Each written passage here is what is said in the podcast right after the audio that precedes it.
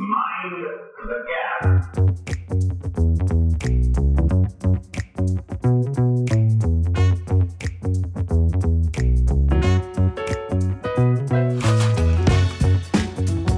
Tervetuloa Brittifutis.comin 5. jaksoon ja täällä päässä pöytää Virtasen Jere. Toisen puolenkaan ei ketään. Kukkuu. Täällä Eero Laurila. Täällä Lari Seppinen. No niin vaatimattomia kundeja, että ne ei kehtaa tässä niin alussa sanoa omaa nimeä. No, meillä on tavoitteena Eero Laurilan TikTok-kanava tulevaisuudessa, että parempi ruveta ottaa vähän tämmöistä roolia pikkuhiljaa. No niin, asiaan. Eli tänään todellakin 5. jakso ja aiheena kaikki ne muut sarjat, eli alasarjat Englannissa. Meillä on tässä aika hyvä tilaisuus varmaan aloittaa sillä, että omamme kirjeenvaihtajamme Englannissa, yksi heistä mies, joka on aloittanut myös tekemään meille videosarjaa, eli Pauli Loukola. Ja mitäs mieltä olette kundit, että pitäisikö Pauli ottaa tuolta sumuiselta saarelta mukaan tähän? Joo, kyllä meidän pitää saada vähän lädivaikutteita sieltä kasuaaliloukoilla vaan linjoille. Karhun kengissä, muistakaa se. Joo. Ja siis mehän tässä vaan muistellaan menneitä, mutta Pauli on siellä paikan päällä ja tietää, mitä nyt tapahtuu. Pauli elää sitä. Niin, kannattaa tsekata Paulin YouTube-videot. Ja... Joo, todellakin. Joo. Varsinkin tämä viimeisin jakso, joka oli alasarjameiningeistä, sopii hyvin teemaan. Kyllä. Pistetään soitto lähtemään.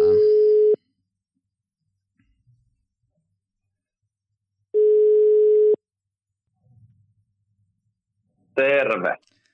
Hei Pauli, täällä Jere, Eero ja Lari studiosta suoraan. Tervetuloa lähetykseen. Kiitoksia paljon. Siinä on taas koko rinki koolle. Hyvä. Sitä mä en tiedä kuinka hyvä se on, mutta ainakin sun myötä me saadaan hyvinkin ajankohtaista tietoa Alasarja Foodiksesta. Ja voisit oikeastaan ihan alkuun kertoa, sä oot myös pelannut Englannissa Alasarjan joukkueessa, niin minkälainen sun ura siellä on ja vieläkö se jatkuu? No se on ollut vähän rikkonainen ura polvivammojen takia, niin kuin säkin olet joskus päässyt kuittailemaan, mutta tosi niin kuin mahtava kokemus pelata alasarjoja Englannissa. Pelannut siis Suomessa, mä pelasin 2 pitkää, 3 vuotta klubin 04 ja Knittanista ja sitten muutettuani tänne, niin koitin löytää semmoista niin kuin samantasosta joukkoetta. Ja mä päädyin tuonne 8 korkeammalle tasolle Trafford FC:n riveihin ja sitten pelasin siellä ja sitten Westbridge ja Charlton toinen seura, joka pelaa 10 korkeammalla tasolla. Niin sieltä mä löysin oikeastaan oman tasoni sitten, että se kertoo sitten Englannin futispyramidin syvyydestä tai laajuudesta. Se olisi niin vähän mieletön kokemus päästä mukaan tähän niin alasarjakulttuuriin, ja sitä mä halusinkin verrata sitä vähän menoon Suomessa. Ottelutahti oli kova, mutta valitettavasti vähän polvivammat ja sit muut kiireet, niin enempää kuin kahta kautta en sitten ole pelaillut täällä. Et sä käynyt myös treenaamassa vai mitä sä kävit myös Salfordin porukan kanssa? Jotain tämmöisiä muistikuvia mulla oli. Joo, se oli ihan eka yritys, Southport City, joka oli silloin tässä on 3 divaria nykyistä alempana, ja mä treenasin silloin kevätkauden, niin niiden kanssa oli Anthony Johnson, valmentaja, joka on tuttu, jos olette Southport City tehty hyviä dokkareita, niin räyhät siellä. Se oli hyvä yritys, mä olin pitkään trialeilla, ja pelasinkin ihan hyvin, siellä oli vanhoja Manu, Man United-pelaajia, Weber oli siellä kärjessä ja ne pääsivät vaan loppukaudessa playoffeihin ja nousi sarjatasoa ylöspäin ja sen jälkeen ei kuulu enää kutsua treeneihin, että ne taisi ommata 10 uutta pelaajaa siihen saman teko kausi loppuun, että se oli vähän enemmän rahallista tukea siinä. Mutta Salford oli hyvin pieni seura vielä silloin, että muistan kerran, kun ei ollut voittanut pitkään aikaa, niin valmentajat pyysivät vaan sen sijaan, että olisi mennyt treenikentällä, niin lähetti vaan postikoodi, että mistä tavataan, ja sitten mä löysin itteni semmoiselta parkkipaikalta, mistä lähdettiin sitten juoksemaan vaan siis lenkki periaatteessa, ei fudispalloi mitään. Lenkki, joka päätyi sitten pubiin, jossa sitten Anthony Johnson piti kovan puuttelun näille pelaajille, että miksi peli ei kulje, ja se oli hyvä katsaus siihen Alasarjan meininkin vielä, että nyt ne Salford on sitten päätynyt ammattilaisseuraksi. Mä muistan, Pauli, Eero täällä, että sä kerroit mulle jotain siitä, että siellä oli tosi tiukka kuri. Mä en muista mikä näistä joukkueista, mutta siellä oli, että jos ei esimerkiksi muurissa pitänyt päätä pallon edessä tai jotain, niin oliko se niin, että melkein potkut tuli siitä, että pää ei kestänyt, että otetaan uusi kaveri tilalle. Että siellä oli vähän erilaiset arvot. Pitikö se paikkansa?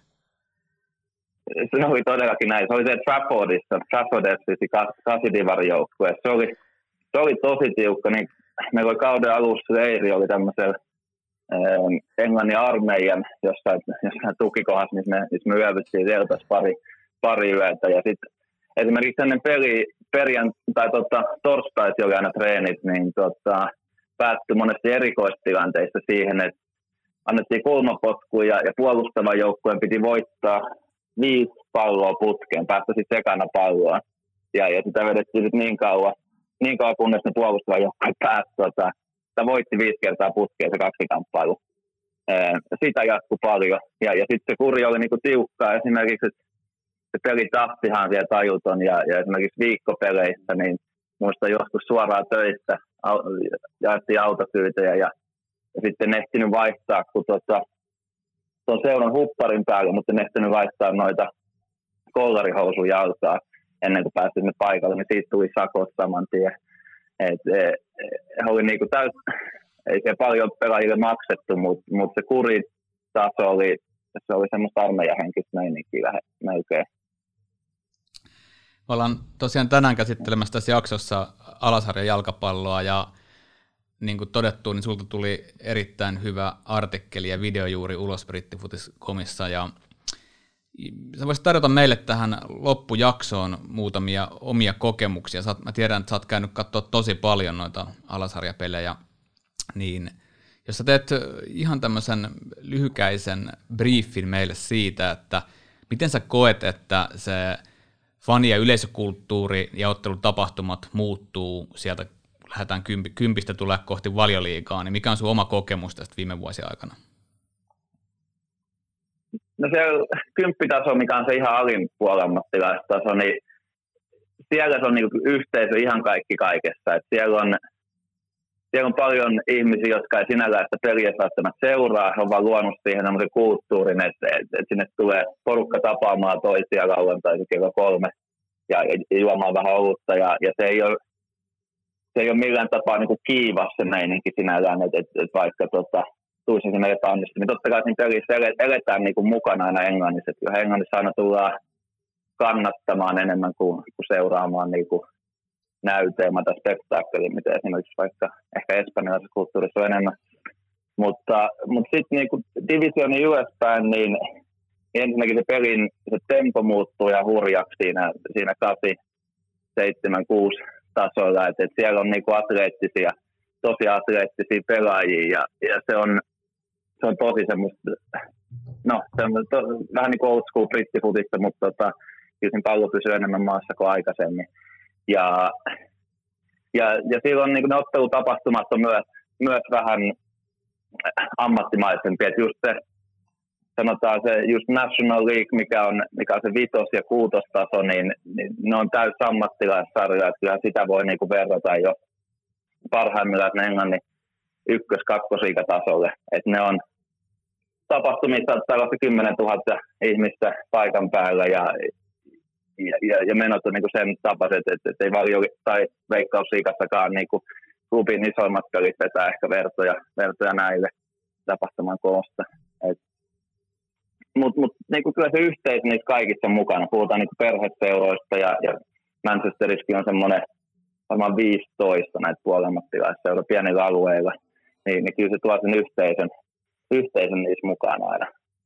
Niin mä näkisin.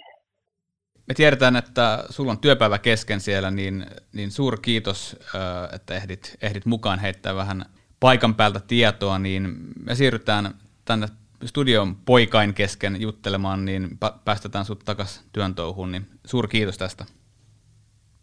Totta kai, hyviä päivänjatkoa sinne. Kiitos.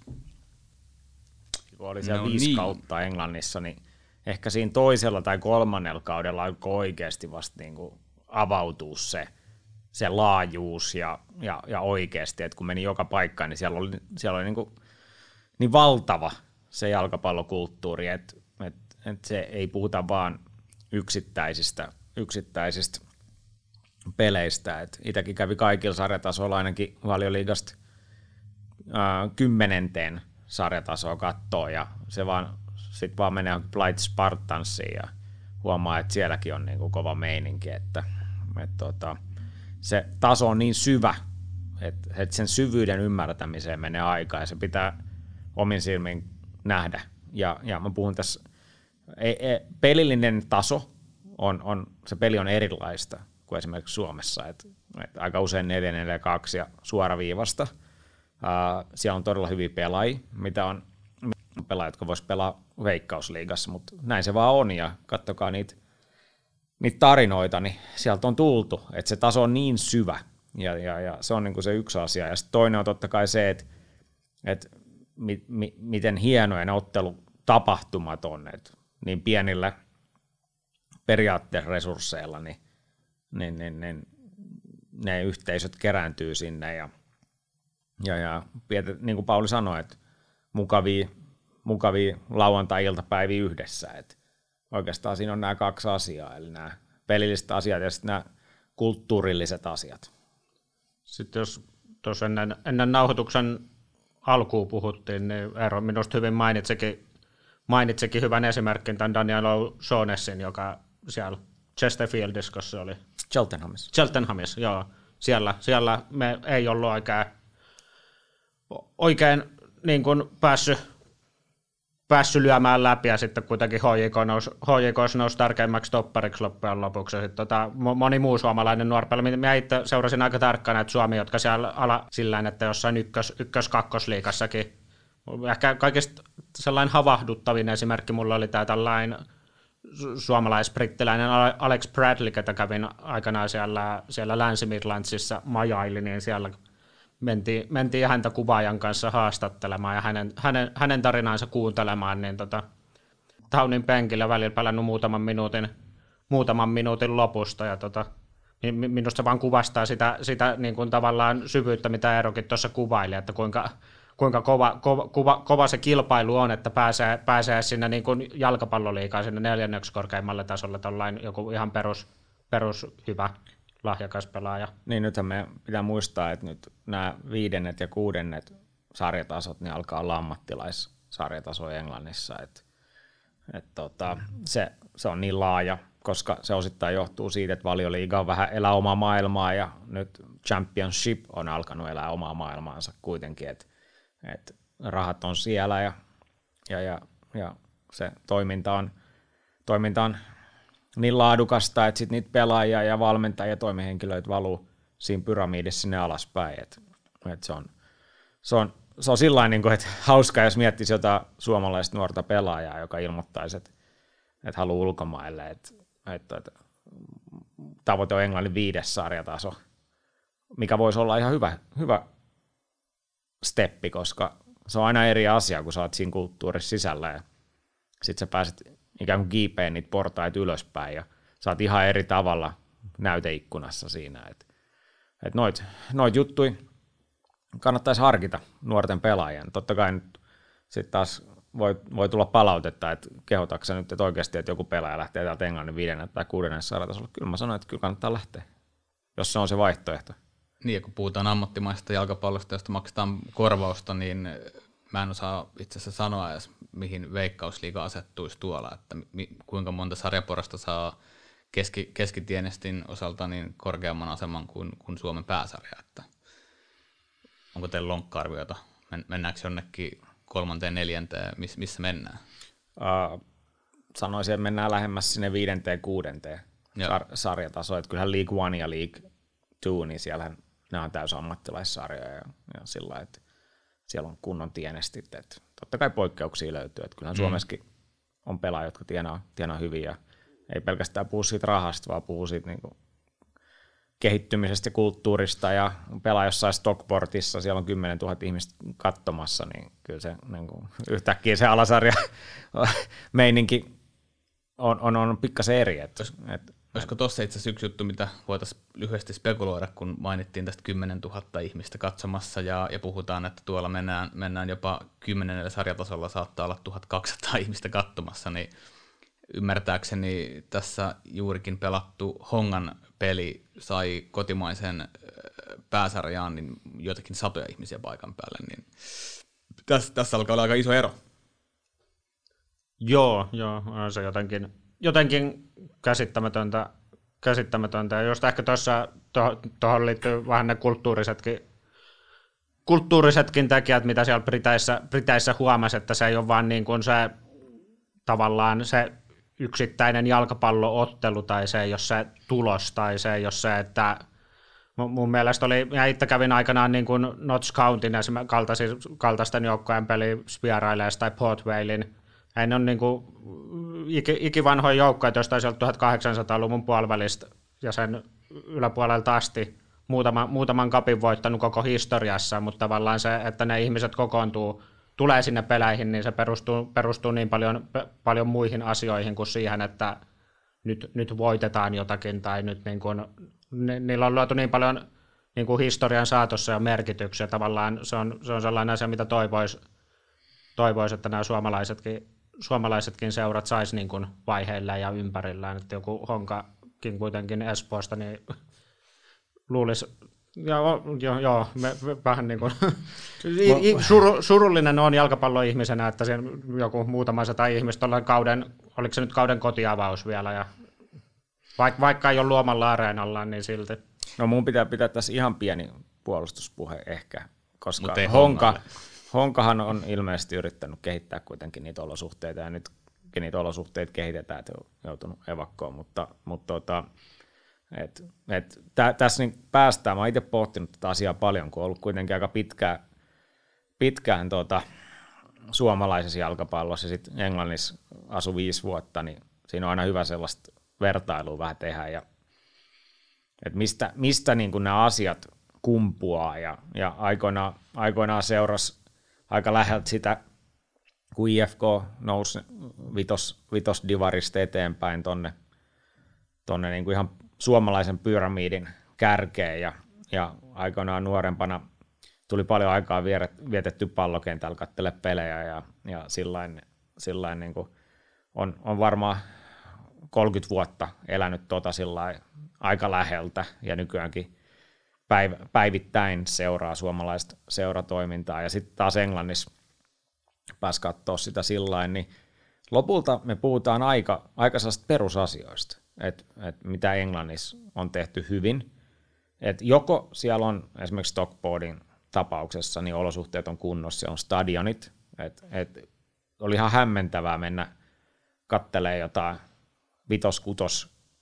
sarjatason seuroja, on se sitten vaikka Salford, no siellä on rahaa, mutta joka tapauksessa niin jotenkin tuntuu, että Englannissa ymmärrettiin se perusta, että siellä seuralla pitää olla koti, ja se stadion pantiin kuntoon, että se on tosi upeita sellaisia jonkun 2-3 tuhannen katsojan pikkustadioneita. Ei siinä ole mitään muuta kuin sivukatsomot oli korkeintaan sellainen 10 riviä tai jotain, ja sitten päädyissä oli aina seisomakatsomot. Ja sitten siinä on ne aidat, mihin jengi voisi nojailla ja ottaa siinä sitten vaikka tölkin olutta. Nehän laulaa siellä, jotka kannattaa, että football without cans is nothing. niin kuin perinteinen football without fans is nothing. Okei, mutta joka tapauksessa niin siellä on perusasiat kunnossa. Meet sinne, ja sit siellä on tarjoulut pelaajaa, ja kokki ei tule vasta puoliajalla, vai miten se meni tässä maatissa? Niinpä. Se on perusasiat kunnossa, ja aina täällä Suomessa puhutaan niinku resursseista, ja joo, mutta ei siellä Englannin 10 sarjatasolla ole mitään hirveitä resursseja, mutta siellä on sellaista kulttuuria ja halua tehdä niitä asioita yhdessä, ja olen käynyt myös Westin peleissä, mistä Pauli puhui, ja ei silloin ollut vielä ihan tollasta se meininki, mutta siellä oli ne perustat oli silloin jo, että siellä oli se pikkuklubitalo, ja ja siellä oli sitten jotain paikallisia fodareita tai jotain myytiin ja se oli kaikki mitä tarvitaan ja hyvä henki siellä ja Lontoossa pääsi sitten joku Dalwich ja Hamlet oli itse asiassa varmaan ekoi sellaisia omia kokemuksia ja se oli, vähän tuli mieleen niin kuin joku piknik, että siinä ne Etelä-Lontoon hipsterit tuli lauantaina, vaan niin kuin, niillä oli hyvä, ettei jotkut pikku tarjoulut siellä ja se peli oli ehkä se kakkosasia, ykkösasia oli nähdä kavereita ja niilläkin oli jo Dalwich Hamlet, niillä oli oma ollut silloin ja tästä on niin kuin vaikka kuinka monta vuotta jo aikaa ja se on sellaista hyvä meininki ja ihmiset viihtyi siellä, et ei siinä sen kummosempaa ollut. Mä voisin vähän tohon, aikoinaan silloin kun tämä FC United perustettiin ja syntyi tämä protestiseura-ajatus, josta itse asiassa me taitaa Brittifutis.comista löytyykin tämä mun vastine, jossa se ei ihan näin yksinkertaista ole, että kannattaa lukea se. Mutta mä käytin silloin haastattelemaan ystäväni Jaakko Perttilän kanssa, lähdettiin tekemään omakustainen dokumentti, joka vieläkin on tuolla kovalevyn syövereissä, niin käytiin haastattelemaan tätä silloista toimitusjohtajaa yhtä näistä pääarkkitehdeistä koko hommaa, ja ne remppasi silloin sitä stadionia. Tämä on ollut todennäköisesti joku, tämä haastattelu ehkä 6-7 vuotta sen seuran perustamisen jälkeen. Se aika silloin, kun ne lähti uusiin stadioniin. Ja siinä on hassu jakaa se kahteen osaan tuommoisen alasarjajoukkueen ja tässä tapauksessa niin kuin FC Unitedin toiminta, että se toimitusjohtaja puhui hirveän voimakkaasti just tästä yhteisöllisyydestä, talkoohengestä, mutta sitten heti seuraava lause oli siitä, kuinka niiden pitää saada vähän lipuhintoja korkeammalle, pitää saada ihmiset juomaan enemmän peleissä. Eli se, mikä ulospäin romanttisesti kuulostaa yhteisön yhdessä eteenpäin viemiseltä, niin pitää muistaa, että kyllähän näissä joukkueissa aina on omistajat taustalla. Ja kyllä mä väitän, että oli se omistaja kuka tahansa, niin kyllä ne lopulta haluaa mieluummin tehdä enemmän rahaa kuin vähemmän. Oli se syy sitten se, että sillä kehitetään joukkuetta tai että olisi kiva saada joskus omalle työtunnillekin katetta, niin se FC Unitedin toimitusjohtajan haastattelu ehkä mulle silloin aikanaan symbolisoi sitä, että mäkin olen kuitenkin käynyt katsoa tuolla eritoten Manchesterin alueella näitä alasarjapelejä ja myös FC Unitedin pelejä, niin se niin kuin romanttinen, upea, tarinallinen, yhteisöllinen alasarjajoukkojen meininki, niin kyllä viimeistään kun ne nousee tarpeeksi korkealle, niin ne ei pysty enää etenemään eteenpäin, ellei sinne tule tiettyä kaupallista osaamista, tiettyä kaupallista tekemistä, koska resurssit loppuu kesken. Joo, itse asiassa toi niin kun, tai tosta mulle tuli mieleen se, että ehkä niin kun, tavallaan sehän on se, minkä tai sillään parhaat omistajat Briteissä alemmillakin tasoilla on oivaltanut sen, että tavallaan totta kai ne tiedostaa sen tarpeen siihen kaupalliselle puolelle ja rahalle, mutta just se, että tavallaan sitä yhteisöä, yhteisöllisyyttä sitä niin kuin korostamalla tavallaan saa ne ihmiset siinä puolella ja saa ne tuntemaan olevan. Mä muistan aikanaan, kun mä menin Port Valen otteluun, kotiotteluun, niin siellä se tällainen paikallinen Shanahanin pariskunta oli ostanut tällaiselta hyvin omintakeiselta liikemieheltä, tällaiselta Smartweightiltä sen seuran pitkien neuvottelujen jälkeen. Hän oli niin kuin vienyt sen seuran hyvin pahan tilanteeseen ja muistan vielä, harvoin pääsee omistajia niin kuin haastattelemaan, mutta sitten oltiin siinä kuvaajan kanssa, hän vaan sanoi, että hei, tuossa menee ne omistajat, että pitäisikö kokeilla. Sitten juostiin siihen ja kysyttiin, oikein ystävällinen vanha pariskunta, ja sanoi, että joo, totta kai tulkaa tuonne niin kuin yläkertaan, että tarvitaan teille kupit teetä ja jutellaan vähän. Ja sitten vaan heidän kanssa, kun jutteli, niin jotenkin oivalsi sen, että hänkin kovia bisnesmiehiä menestynyt ja bisnesnaisia menestynyt menestynyt liike-elämässä niin kuin jalkapallon ulkopuolellakin, mutta heillä oli se ensimmäinen oivallus siinä, että jotta ne saa niin kuin tämän seuran menestymään, heidän pitää saada se koko pian yhteisö siinä, tai no pian Stoke on kuitenkin suht iso alue, vaikka Port Vale onkin kakkosseura, mutta kuitenkin se yhteisö takaisin yhtenäiseksi siihen taakse ja niin kuin osaksi sitä tarinaa siinä, että he saavat sen niin kuin takaisin jaloilleen ja saavat niin kuin nostettua sinne ykkösliigaa ensimmäiseksi ja lopulta championshipiin, mikä on ilmeisesti heidän tavoitteensa, mutta joo, siellä jotenkin siellä jotenkin pääsi siihen kiinni, että tavallaan toi on se reitti, koska siellä on sitten taas vastapainoksi 10 tarinaa siitä, että joku tällainen rikas liikemies tulee ja etäännyttää sen tavallaan sen kannattajajoukon siitä toiminnasta ja tavallaan tulee se vastakkainasettelu siinä sitten omistajan ja fanien välillä. Mä mietin nopeasti vaan, mä mietin tällaista, että kun mä oon pelannut Suomessa koko ikäni jalkapalloa, mä ollaan noissa muutasarjoissa kaveriporukalla pelattu nyt varmaan 12 vuotta putkeen samalla jengillä, niin mä mietin sitä, että kun mä oon nähnyt, tietenkin meidän pelit on ilman katsojia, jonkun puolisot ja lapset tuu sinne viettämään sitten kivaa kesäpäivää, mutta ne pelit, missä meillä on ollut jotain katsojia siellä, ja ne on yleensä näitä nuoria joukkoja, ketkä pyrkii oikeasti eteenpäin, ja monesti ne on ollut maahanmuuttajajengejä, missä sitten on ollut se yhteisö mukana siellä. Niin tämä niin kuin, miten tuoda yhteisöllisyyttä, joka Briteissä on osoitettu, että se voi mennä jopa sinne niin kuin ihan starttitasolle, missä kuka tahansa varmaan voi tänä päivänä seuran perustaa, tai joukkueen, niin miten me saataisiin edes niin kuin tuotua jotain sieltä Suomeen ja täten hyödynnettyä sitä logiikkaa, koska itse syntyperäisenä espoolaisen täytyy sanoa, että Espoo tuntuu vaikeammalta markkinalta kuin moni muu, ja se on niin hajanainen alue, ja edes nämä, niin kuin Eero voi vielä kompata sitten, kun EPS:llä on myös alueellisia, siellä on monta eri että mä muistan nuorena oli EPS Latokaskia, oli EPS lueties mitä, niin onko se niin kuin mahdotonta kasvattaa Suomessa samanlaista tunnesidettä, vai mikä täällä niin kuin tökkii vastaan? Joo, tuo on hyvä pointti. Siinä Englannissa on se, että jalkapallo on ihmisillä aika tärkeä asia. Pyhää. Niin, että se sit, jos miettii vaikka jotain Clapton FC:tä siellä Lontoossa, niin kävi juttelemaan niiden kannattajien kanssa, niin suuri osahan niistä faneista oli vaan ihan kypsiä Valioliigaan, ja siinä saattoi olla jotain poliittisiakin ajatuksia taustalla, että aika usein noihin yhdistyy sellaisia tiettyjä arvoja noihin toimintaan, että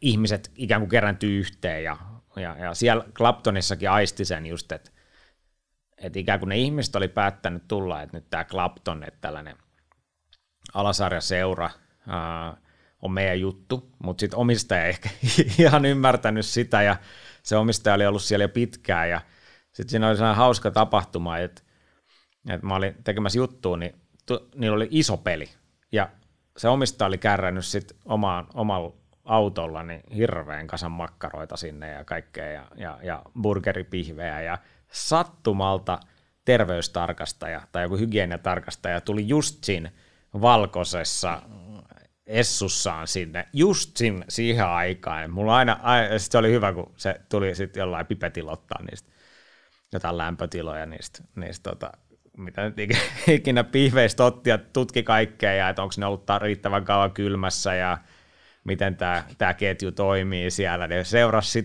sitä siinä niin kuin ennen pelialkua joku puoli tuntia, ja sitten siellä jäi niin kuin ne makkarat ja hampurilaiset myymättä. Ne käy sitten sinne takakonttiin, niin mä vaan mietin, että tämä on, niin järjestetty juttu kuin voi olla, että kun nämä kannattajat halusivat siitä omistajasta eroa. Että ainahan siellä on tollaisia jännitteitä, että sen varmaan niin kuin tässä vähän kierrelle ja kaarelle se iso asia on kuitenkin se, että Englannissa se jalkapallo on niin tärkeä asia, että nämä ihmiset tulee niihin peleihin, niin ne on kasvanut sellaisissa perheissä, joissa voitu kannattaa vaikka West Hamia tai Millwallia tai jopa Tottenhamia, koska englannissa ihmiset tykkää katsoa jalkapalloa. Että toi on varmaan sellainen, että tapahtumat ja olosuhteet kuntoon ja yhteisöllisyyttä lisää, ja sitä kautta se vaan lähtee liikkeelle. Et onhan meilläkin tarinoita, että kyllä ihmiset tulee sitten katsoa niitä pelejä, kun ne vaan kokee, että ne tuntee kuulumansa joukkoon, ja siellä jos sataa, niin ei kastu, jos tuulee, ei ole niinku ihan jäässä siellä, että pitää vaan panna ne perusasiat kuntoon, että onhan se erikoista, että meilläkin on niinku jotain 100-vuotiaita seuroi Suomessa, jolle ei olisi omaa stadionia. että mitä siellä on sitten tehty ne 100 vuotta, että sen mä vaan niin kuin haluaisin ystävällisesti kysyä tässä. Joo, ja siis tuosta vaan lisään vielä sen, että on, niin kuin Briteissäkin puhutaan paljon perinteistä, Suomessakin on hirveän paljon perinteisiä seuroja, mutta niihin ei ole saatu samalla tavalla sitä, niin kuin, ne pelkät perinteet ei riitä, sit pitää osata niin kuin, tuoda ulospäinkin. Käytän tämän tilanteen hyväkseni, koska itse on Myllykoskelta kotoisin. Varmaan ainoa mahdollisuus mainita Brittifutis.com podcastissa MYPA, niin niin sitäkin mä mietin silloin, kun nämä tehdas kaatui siitä taustalta, ja tavallaan sekin on silloin niin pitkä historia kuitenkin sille omalle yhteisölleen tärkeä seura, että miksi lähtee siinä tilanteessa sitten jotenkin väkipakolla niin kuin luomaan sitä tarinaa edelleen jotenkin niin kuin Suomen menestyneimmän valmentajan varaan ja maksaa järjetöntä palkkaa siitä, vaan enemmän siellä on kuitenkin se perusyhteisö, joka kävisi aina niissä peleissä, joka niin kuin tavallaan jonka varaan se pitäisi ennemmin rakentaa, hyväksyä se oma paikka siinä ruokaketjussa. Nimenomaan se, että niin kuin Briteissäkään on ihan valtava määrä niitä seuroja, jotka ei koskaan voita mitään, niin ei sit välttämättä Suomessakaan kannata. Se on hyvin todennäköistä, että HJK voittaa 80 mestaruudesta, niin se pitää rakentaa johonkin muuhun kuin sen tavallaan voittamisen tai pokaalien tai tällaisen niin kuin euromenestyksen varaan kuitenkin, tai realistista rakentaa se tarina. Tuossa oikeastaan mä teen työkseni kuitenkin aika paljon markkinointia ja viestintää, niin mun mielestä tuossa ehkä on se isoin ero, että koska Briteissä on todella vahva jalkapallokulttuuri ja puitteet on jotain ihan eri muuta, vaikka säätö jopa ajoittain huonommat kuin Suomessa, niin puitteet on siitä huolimatta merkittävästi paremmat todella, todella alas mentäessä noita sarjatasoja. Niin koska ne puitteet jo itsessään luo ja se historia luo itsessään sen imun sinne ja sen jalkapallon tärkeys vähän niin kuin uskontona mahdollistaa sen, että joukkueiden ei välttämättä tarvitse itse viestiä kovin kummoisesti, kun se väki löytää paikalle.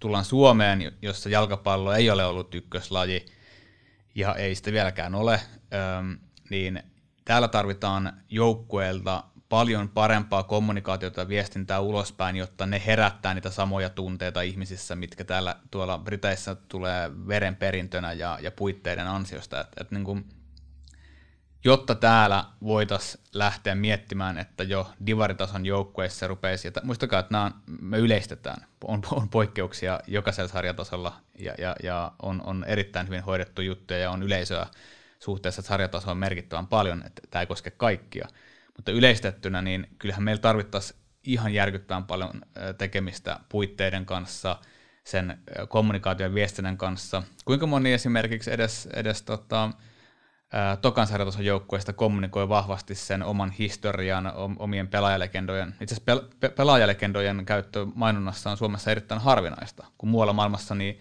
ambassadorit saattaa tienata 100 000 vuodessa.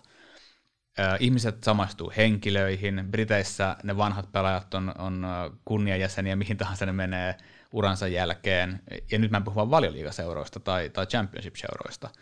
Niitä haastatellaan mediaan tämän tuosta. Että tavallaan sen kulttuurin rakentaminen, joka ruokkii yleisömäärää ottelupäivinä, koska jalkapallo on ylivoimaisesti niin kuin kaikki urheilu livenä parasta. Myöskin sitä intoa ei helpota, jos televisiotuote ei ole kunnossa, mutta kun se livenä on aina parasta, niin tämä meidän kokonaisuus Suomessa, jotta otettaisiin semmoista niin kuin ottaisiin vähän kiinnittää Britannian välimatkaa, niin edes vähän, niin se vaatisi aika paljon siellä seuran taustajoukoissa muutoksia tapaan, jolla toimitaan ja investoihin, mihin ne rahat laitetaan. Ja mun mielestä Haka on ollut ihan hyvä esimerkki, kuinka siellä omistajan vaihdoksen jälkeen on asiat pistetty kuntoon. Siihen Palloliiton tuoreeseen tutkimukseen, joka nosti esiin sen, että Suomessa Veikkausliigassa niin pelitekojen määrä ja, on alhainen. Se on ihan fakta. Se on nyt tutkittu se asia, että tähän herättää sit mielipiteitä, että meillä on tämä kontrollikoulukunta, joka haluaa nähdä erilaista jalkapalloa. Ja mulle se on ihan sama, minkälaista jalkapalloa pelataan. Et mä oon jotenkin päässyt niinku tollaisten asioiden yli jo. Et se on vaan ihan hyvä, että on erilaista jalkapalloa, mutta mä toivoisin, että olisi ainakin sellaista jalkapalloa, että ihmiset ei nukahda sinne katsomaan. ja olisi vähän vastakkainasettelua ja olisi sitä omaa identiteettiä ja tällaista. Ja musta tuntuu vaan, että täällä on liian usein se, että meillä on ne insinööri siellä niin kuin valmennuspuolella, jotka hinkkaa niitä nyansseja, mikä itsekin osaan tämän ainakin jollain tasolla. Sitten meillä on irrallisia tällaisia niin kuin markkinointikampanjoita. Nyt se kausi alkaa ja sitten pannaan joku yksi mainos sinne ja toinen tänne. Totta kai on menty eteenpäinkin, mutta sitten kun se kausi alkaa, niin sitten joukkueet pelaa niin kuin vieraskentillä kotipelejä, ja tätä ei tapahdu vain yhden, vaan muutamankin joukkueen kohdalla. Ruoka ei saa siellä katsomassa, ja olut maksaa joku pikku tölkki, jota on niin kuin tusina tavaraa, niin 7 €. Ja sitten mä ajattelen siellä, niin kun menet sinne Alasarja Foodikseen Englannissa, niin sä saat jonkun pienpanimo-oluen huomattavasti halvemmalla. Siinä on vähän niin kuin tunnettakin siinä toiminnassa. Ruoka on lämmintä. Pelissä sattuu ja tapahtuu. Hyvä. Siellä niin kuin, sit siellä on niin kuin niitä lädejä ja siellä on niin kuin monta sellaista asiaa, mistä ottaa vähän kiinni. Se ei ole sellaista kliinistä, että ihan kuin olisi niin kuin pantu käsidesiä niin kuin ympärinsä sinne kenttään, ettei niin kuin mitään voisi tapahtua. Siinä on niin kuin tunnetta ja sellaista rososuutta, ja eihän tämä ole pelkästään englantia. Mä muistan, itse asiassa aikoinaan mentiin, kun toi ystäväni Jussi Leppalahti opiskeli tuolla Torinossa, niin mentiin katsoa tämä Torino niin kuin junnupeliä, ja siellä on ihan samat pikkuklubitalo siellä, jossa sitten otetaan espresso tai yksi olut, ja sitten siellä on ne kinkkuleivät, ja siellä oli hyvää fiilistä, ja siellä oli jengi, ja eihän tarvitse katsoa kun kuvia Ruotsista, niin siellä alkoi kausi, niin mitä Hammarby-fanit oli siellä kaduilla, ja mä koen, että mulla on vähän niin kuin oikeutta puhua tästä asiasta, koska mä oon ollut mukana kehittämässä näitä juttuja Suomessakin, ja en ole vaan tällainen, niin kuin, että tässä olisi niin kuin joku lädi-fantasia niin kuin nyt täällä, että alkaa niin kuin vaan, että kyllä mä oon tehnyt näitä asioita Suomessa ja ollut mukana kehittämässä. Mä muistan, kun siellä IFK-peleissä oli 2 ihmistä, ja sitten kun mä lähdin, niin siellä oli vähän enemmän. Nämä on vaan sellaisia asioita, että myös niin kuin tekemällä, luomalla näitä asioita, niin muutoksia asioita tapahtuu. Voisiko jopa sanoa, että Suomeen kaivataan ripaus lisää bielsamaista ajattelua? No itse asiassa mä jo ajattelin, että tämä jakso päästään ilman mainintaa Marcelo Bielsasta. Mä en voinut olla käyttämättä tätä. Kuten olemme aikaisemmin, tässä jo listojen kärkeen nouseessa podcast-sarjassamme kertoneet, niin Bielsahan on korostanut sitä paikallisuutta, ja niin kun katsoi sitä Leedsin toimintaa, niin siellä nimenomaan korostettiin sitä paikallisuutta, ja Leeds teki Bielsan alaisuudessa ihan tietoisen päätöksen, että heillä on vain tietty määrä ammattipelaajia, joita ulkopuolelta otetaan, ja kaikki muut pelaajat otetaan U23-jengistä siihen penkille. Ja näähän on sellaisia juttuja, että kun jengi alkaa puhua, että siellä on se Calvin Phillips. Me ei tarvitse nyt paljon puhua Leedsistä, mutta nämä on sellaisia juttuja, että sitten ne veisut sinne ajelulle, mistä Phillips on tullut. Että nämä on vaan niitä juttuja, mitkä saa jengi sinne katsomaan. Totta. Siirrytään sitten Leedsistä takaisin tuohon Alasarjan jalkapalloon, ja mikä ymmärtääkseni oli meidän tänään aihe, vaikka ollaankin pompittu jonkun verran pitkin Eurooppaa jo, niin mikäs teillä kundit on suosikki muisto Alasarjan peleistä? Totta kai saatte, vaikka Brittifutis.comin podcastikin on, niin kertokaa ihan vapaasti jossain muusta sarjastakin tai muusta maasta, mutta jos sattuu olemaan vielä Britanniasta, niin erittäin hienoa.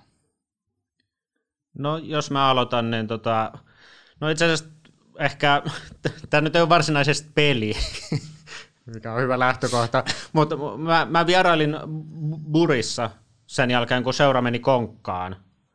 Ja tavallaan kävin tyhjällä gigleinillä ja jotenkin siinä, se oli myös sellainen havahduttava, että hitsi, että täällä on ihan hautajaistunnelma, ihmiset tuonut kukkiin ja leikkeitä ja kirjoittanut omistajille viestiä, että te tuhositte, minulla on 3 rakasta, lapseni, vaimoni ja tämä seura, ja te tuhositte niistä yhden. Ja Sitten kiertelin bubeita tietysti sen päivän aikana, kun ei peliä ollut, ja siellä oli niin kuin Bury F.C. Jotenkin se mulle ehkä kans konkretisoi sitä, että miten iso asia se on siellä Briteissä, miten se yhteisö sitten, siellähän on vuodesta toiseen niin kuin talous tällaisia, jotka menee talousvaikeuksia. Toinen oli Morecamp, missä vierailin silloin, kun se oli vielä siellä vitostasolla, ja se vai oliko vain kakkosliigassa, kuitenkin sekin meni sitten konkkaan, ja se jotenkin, no, sieltä sitten kuitenkin se yhteisö niin kuin nostaa, että se Bury FCkin niin kuin siellä kannattajat perusti Bury AFCin, joka ei tietysti ihan Gigleinille vielä ainakaan päässyt, mutta kuitenkin sieltä 10. tasolta sitten taas vaan uutta yritystä, mitä kertoo siitä niin kuin tasosta siellä, että sinnekin oli ihan hirveä määrä valmentajia, jotka haki niin kuin näki sen mahdollisuuden siinä, että oli kova kilpailu. Mutta sitten pakko vielä toisena mainita ihan varsinainen peli. Ehkä alimmissa on käynyt, niin oli täällä, ei ollut kyllä alin, mutta kuitenkin tällä missä kävin, niin oli Sheffieldin tällainen Hallam FC, joka pelasiko se 7. korkeimmalla vai 8. korkeimmalla tasolla, niin se oli kanssa sellainen niin kuin oikein sympaattinen pieni Sheffieldiläinen kyläjoukkue siellä niin kuin näiden suurten varjossa, Wednesdayn ja Unitedin varjossa, ja niillä on tällainen maailman vanhan jalkapallostadion siellä, mikä on ihan kansainvälisestikin tunnettu, ja sinne kun menin, niin se oli jollain tavalla se oli jotenkin lämmin kokemus, siinä oli se seuratalo, sitten siitä käveli sinne sisään, siinä näkyi näitä jotain, jo siinä kun meni sinne seurataloon sisään, niin siinä eteisessä näitä jotain pokaaleja joltain vuosisatojen takaa, kun ne on jonkun paikallisen kupin voittanut joskus, ja sitten meni sinne, siinä oli kahvila, missä ihmiset kävi sitten teetä juomassa tai kaljaa tai muuta, mitä nyt joivatkaan, ja siinä tuli tuomarit siihen samaan, ja valmentajat kävi siinä juttelemassa vähän, ja se oli jotenkin, siinä oli tällainen Ann Holland, se paikallinen legenda, alasarjalegenda, joka oli 70 vuotta keittänyt teet ja tarjonnut kaljat siinä seuratalolla näille alasarjakannattajille ja muille, ja oli Hallam FC:n värisiä huivia ja paitaa ja muuta. Et se oli myös jotenkin sellainen, että tuollaisia seuroja siellä on ihan niin kuin valtava määrä sieltä, kun lähtee sieltä 5. tasolta alaspäin. Mutta sinne ne kokoontuneet paikalliset ihmiset juomaan teetä ja vähän turisemaan ja huutamaan tuomarille ja lähtemään sitten pelin jälkeen hyvässä hengessä juttelemaan tuomarin kanssa siinä seuratalolla ja pelaajien kanssa ja sitten lähtemään kotiin. Ja en mä tiedä, siinä tuli tällainen, että tällaisen pitäisi ollakin. Eero.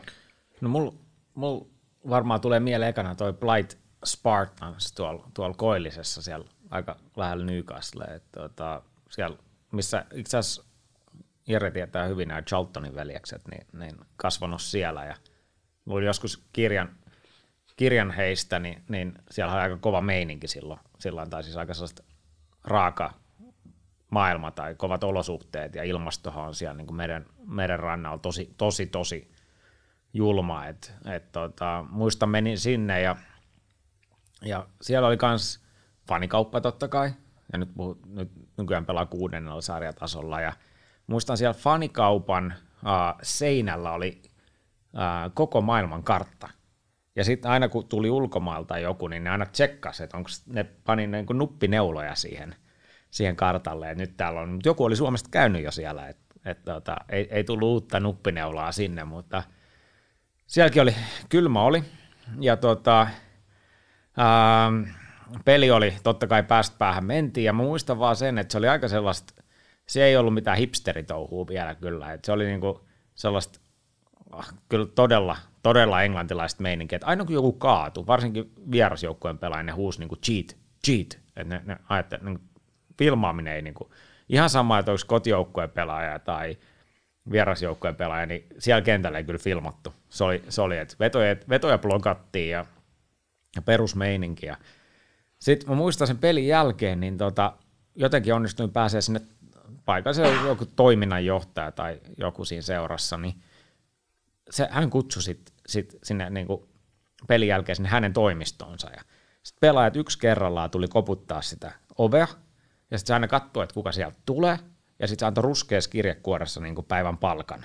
Et ilmeisesti, että vähän, että miten peli oli mennyt, niin sen verran paksumpi oli sitten se kirjekuori, että se oli kyllä yksi sellainen, ja sitten peliä käytettiin vielä kuvat managerin kanssa, ja sillain, niin kuin, että se oli niin kuin kiva tapahtuma, ja muistan, että siinä ei ollut todellakaan helppo mennä, ja oli pitkä päivä, ja useinhan tällaisia reissuja toimittajan teki, että vaikka seuraavan päivän olisi Newcastlen peli tai jotain, sitten kävi tällaisessa matsissa, että jotenkin vaan jäi sellainen, että kiva muisto siitä, että vaikka olosuhteet oli karut, ei siellä nyt sen kummoisempaa ollut kuin muutama kiska, mistä myytiin jotain, mutta sai mitä tarvitaan, ja sillä lailla, että oli kuitenkin jälleen kerran yksi tapahtuma, jossa sitten ikään kuin tiivistyi sen paikkakunnan kulttuuri ja meininki aika hyvin. Voisin itse hypätä eri maahan ihan vain sen takia, että saadaan myös kontrastia ja erilaista tarinaa, niin silloin kun pelattiin ne Bilbaon koripallokisat, ja mä oon tainnutkin mainita tästä omasta ekskursiosta siihen viereiseen, itse asiassa oli kaksi pientä kylää, Sestao ja Barakaldo, ja Sestaossa ei valitettavasti ollut peli käynnissä silloin, se on Nunnaluostarin kylkeen tehty stadioni, jossa on baseballmainen kumpu muun muassa toisen maalivahdin alueella siinä, ja betoniseinät suoraan rajojen jälkeen. Mutta siitä seuraa kaupunki tai kylä oli Barakaldo, ja siinä oli itse asiassa aika paljon samaa kuin osassa Brittifutis-seuroista tuolla alasarjoissa. Se oli semmoinen teollisuusalueelle tehty, taisi olla itse asiassa joku 7-8 000 ihmisen stadioni, ja joku mafiapomo sen omisti, koska siellä oli Dösat oli makeampi kuin Real Madridille ja Barcelona oli yhteensä, millä se joukka ajeli.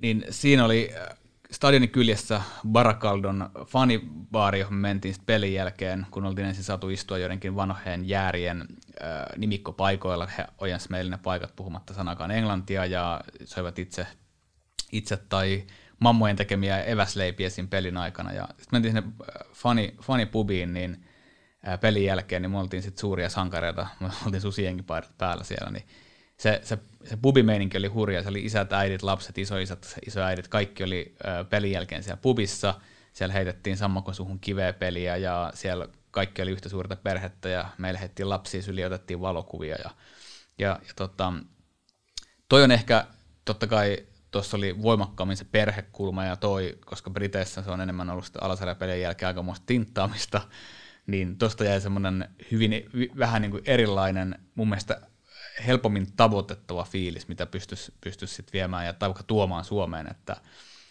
se oli upea kokemus ja siitä jäi lämpimät muistot. Mekin päästiin tapaamaan El Presidente, eli tätä seuraomistajaa, joka sitten antoi meille pinssit ja myi meille kaulahuivit mukaan siitä, mutta kysymyksessä oli itse asiassa kolmanneksi korkein sarjoitus, että ei sen alemmaksi Sekunda B taisi olla kyseessä. Minä vuonna tämä oli?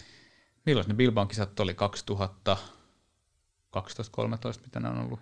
Ette törmännyt Bielsaa silloin, hän oli vielä siellä.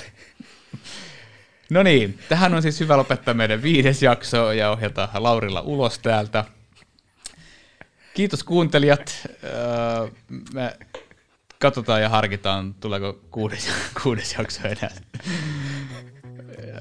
Ja kiitos Lari ja vähän myös Eero. Kiitos.